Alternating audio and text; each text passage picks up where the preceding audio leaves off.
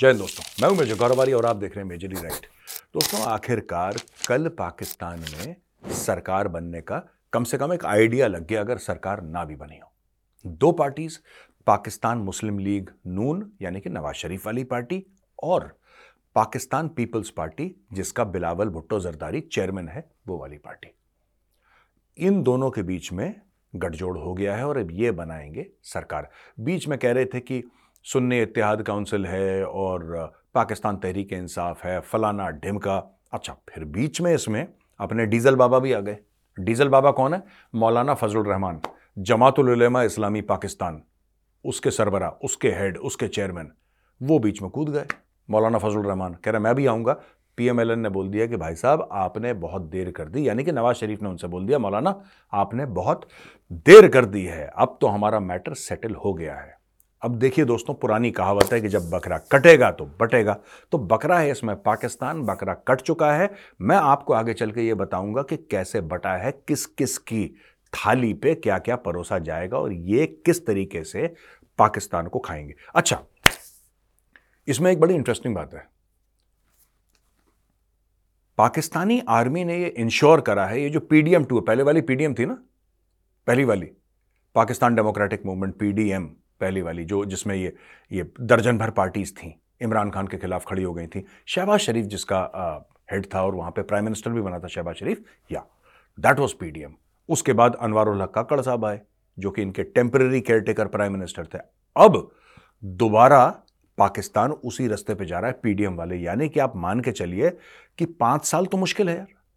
पाँच साल तो कोई इनका प्रधानमंत्री नहीं रहा, लेकिन अगर पाँच साल ये सरकार चल जाती है irrespective of change of prime minister irrespective of change हो सकता है दो ढाई साल ये शहबाज शरीफ को बनाए, दो ढाई साल बाद किसी और को बोल दें। ये भी डील हो सकती है ना कि बिल्लो रानी को बोलना है, बिलावल भुट्टो को कि बिल्लो, तू बन जा। ये भी हो सकता है।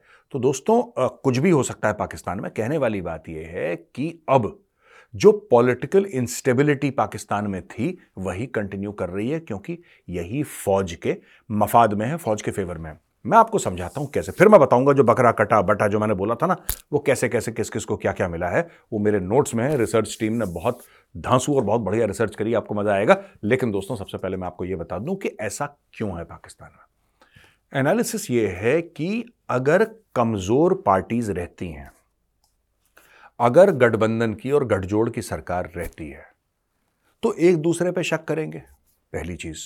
एक दूसरे से लड़ेंगे, दूसरी बात, किसी का टेंडर, किसी का कॉन्ट्रैक्ट इस पे इनकी कुत्ते बिल्ले वाली और सांप नेले वाली लड़ाई होगी, तीसरी बात।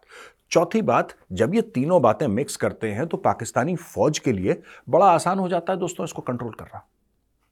अगर कोई एब्सोलूट मेजोरिटी वाला बैठा, मानिए पाकिस्तान में एब्सोलूट मेजोरिटी आ गई किसी की। एब्सोलूट मेजोरिटी आ गई उसकी। वो राजा बन के बैठा है, एक प्राइम मिनिस्टर जिसको लोग बड़ा पसंद करते हैं। उसकी खैबर पख्तूनख्वा में भी सरकार है, उसकी सिंध में, उसकी बलूचिस्तान में, उसकी पंजाब में, हर जगह उसकी सरकार है और एब्सोलूट मेजोरिटी लेके बैठा हुआ है। फिर फौज को दिक्कत होगी कि उससे लड़ें कैसे? लड़ फौज फिर भी लेगी। ऐसी बात नहीं है। जब नवाज़ शरीफ को लात मारी थी, उसके पास भी एब्सोलूट मेजोरिटी थी, पहली बार लात मारी थी। लेकिन पाकिस्तान में ये सब चीज़ें चलती रहती हैं। पाकिस्तानी फौज ने एक बड़ा इंपॉर्टेंट एक बहुत ज़रूरी, अहम एक सबक सीखा है दोस्तों। वो सबक है क्या? वो सबक ये है कि पॉलिटिकल पार्टीज़ को एब्सोलूट मेजोरिटी में आने ही नहीं देना।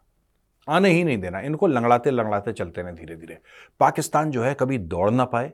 पाकिस्तान अपनी, अपने पैरों पे पाकिस्तान खड़ा ना हो पाए। जब भी पाकिस्तानी आवाम, जब भी पाकिस्तानी आवाम कुछ एक्सपेक्टेशन रखे अपने हुक्मरानों से तो ये दिखे कि वो कमज़ोर हैं और फौज आके उनकी मदद कर रही है। यानी कि पाकिस्तान की पॉलिटिक्स चलेगी, ऐसी बात नहीं कि नहीं चलेगी, लेकिन वो भाई लंगड़ा लंगड़ा के चलेगी। वास्तव फ़िल्म का डेढ़ फुटिया, याद है आपको कैरेक्टर वास्तव फ़िल्म का डेढ़ फुटिया? ये जो पीडीएम टू है पीडीएम वन भी, ये वास्तव फ़िल्म का डेढ़ फुटिया है। ऐसे एक एक एक एक करके this the Pakistani army ensures अब वो बकरा कटेगा, बटेगा, उसके बारे में मैं आपको बताना चाहता हूँ। देखिए दोस्तों, ऐसा है। Pakistan People's Party, Pakistan People's Party यानी कि बिलावल भुट्टो जरदारी वाली पार्टी, उसको मिलेगा प्रेसिडेंसी यानी कि राष्ट्रपति उनकी पार्टी का होगा। तो आप ये समझ लीजिए, ये तो बनेगा नहीं राष्ट्रपति। तो राष्ट्रपति बनेगा इसका बाप, जरदारी। जहाँ तक मुझे समझ में आ रहा, हो सकता कोई और कैंडिडेट भी हो, लेकिन अभी तक जो समझ में आ रहा है, आपने एक बात देखी, पूरे चुनाव प्रक्रिया में जरदारी कहीं सामने नहीं आया। जरदारी चुप। ये पाकिस्तान का सबसे तेज पॉलिटिशियन है, मैं किसी दिन वीडियो बनाऊँगा जरदारी के ऊपर। अगर पाकिस्तान में कोई सियासतदान है, ये इमरान खान तो बच्चे हैं इसके सामने, इमरान खान, शहबाज शरीफ, नवाज़ शरीफ, असल में कोई अगर पॉलिटिशियन है तो वो आसिफ अली जरदारी है। खैर पीपीपी यानी कि पाकिस्तान पीपल्स पार्टी को मिलेगी presidency senate chairman Punjab governor KP governor यानी Khyber Pakhtunkhwa governor, Balochistan chief minister deputy speaker national assembly और इसमें पीएमएलएन को सपोर्ट मिलेगा forming government in centre and Punjab Nawaz Sharif party will also vote for PPP nominee for the Balochistan CM office अब देख लो भैया, ये तो PPP को मिलना है, यानी कि इसके एवज में हम आपको प्रेसिडेंट बनने देंगे, हम आपको सेनेट चेयरमैन बनने देंगे, हम आपको पंजाब गवर्नर केपी गवर्नर हम आपको बलूचिस्तान का chief minister deputy speaker national assembly बनने देंगे और आप हमें सपोर्ट करेंगे सेंटर में सरकार बनाने में। ये डील हुई है। अब नवाज़ शरीफ को क्या मिलेगा? उसकी पार्टी का नाम है Pakistan Muslim League, Noon PMLN ठीक है? नून लीग। प्रधानमंत्री पीएमएलएन का बनेगा। यानी कि जो प्रधानमंत्री है, वो इन ऑल प्रोबेबिलिटी ये मैं गैस कर रहा हूँ। ठीक है? ये मैं गैस कर रहा हूँ। इन ऑल प्रोबेबिलिटी जो पीएम बनेगा, वो शहबाज शरीफ बनेगा। अभी तक जो लग रहा है, पंजाब सीएम पंजाब सीएम कौन बनेगी? नवाज़ शरीफ की बेटी। ये मेरा अनुमान है। Speaker national assembly will get to nominate governors for Sindh and Balochistan Sindh और बलोचिस्तान के गवर्नर तो ये सब इन्होंने आपस में बांट लिया है। अब दोस्तों, शतरंज की जो बिजात है ना, वो सेट हो गई है। अब पाकिस्तान में वही चलेगा। हम लोग अंग्रेज़ी में इसको स्टेटस को बोलते हैं। स्टेटस को यानी कि जो चल रहा है, उसको मेंटेन करते चलो। उसमें कोई चेंज ना आने पाए। आपने देख लिया पाकिस्तान पीपल्स पार्टी को क्या मिलना है? आपने ये देख लिया कि पाकिस्तान मुस्लिम लीग नून को क्या मिलना है राइट दोनों ने पाकिस्तान को बांट लिया। एक ने पाकिस्तान के हाथ ले लिए, एक ने पाकिस्तान का पैर ले लिया, किसी ने सर धड़ ले लिया पाकिस्तान का, किसी ने पेट ले लिया, किसी ने गुर्दा, कलेजी, फेफड़े। ये सब दिल वगैरह, दिमाग दिमाग तो है नहीं। ये सब चीज़ें, और दिल भी नहीं है, ये सब चीज़ें आपस में बांट ली। बांट ली। अब ये लोग अपनी एक सरकार बनाएँगे जिसको फौज चलाएगी।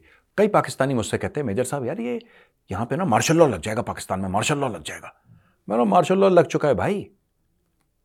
तुम लोग किस गलत फहमी में ज़िंदा हो? मार्शल लॉ पाकिस्तान में लग चुका है। अब मैं बताता हूँ कैसे लग चुका है। इस प्रकार से लग चुका है दोस्तों कि ये कोई डिसीज़न अपने आप नहीं ले सकते। मैंने आपको बताया ना, ये खुद कोई डिसीज़न नहीं ले सकते। They cannot take any decision themselves और ये हर समय आर्मी का इनको बैकिंग चाहिए होगी हर चीज़ करने के लिए। और इस तरीके से आर्मी कंट्रोल करेगी, आपको क्या लगता है? आपको क्या लगता है जो बैलेट चोरी हुआ है, जो बैलेट बॉक्सेस में बैलेट निकाल के उनको फाड़ के फ्रेश बैलेट को ठप्पे मार के इन लोगों ने अंदर डाला है और सरकारें बनाई हैं, सरकारें बदली हैं, ये करवाया किसने? क्योंकि सेंटर में सेंटर में तो केयरटेकर गवर्नमेंट थी अनवारुल्ला काकड़ की वो प्रधानमंत्री था। उसका तो कोई गेम है ही नहीं इसमें। भाई, वो तो केयरटेकर है ना। वो तो कुछ समय के लिए आया, नब्बे दिन के लिए आया। वो नब्बे दिन का डबल रह चुका है, वो अलग बात है, लेकिन आज की तारीख में जो पाकिस्तान का संविधान है, वही कहता है कि जो केयरटेकर प्राइम मिनिस्टर उसका एक ही काम है, और वो है चुनाव करवाना।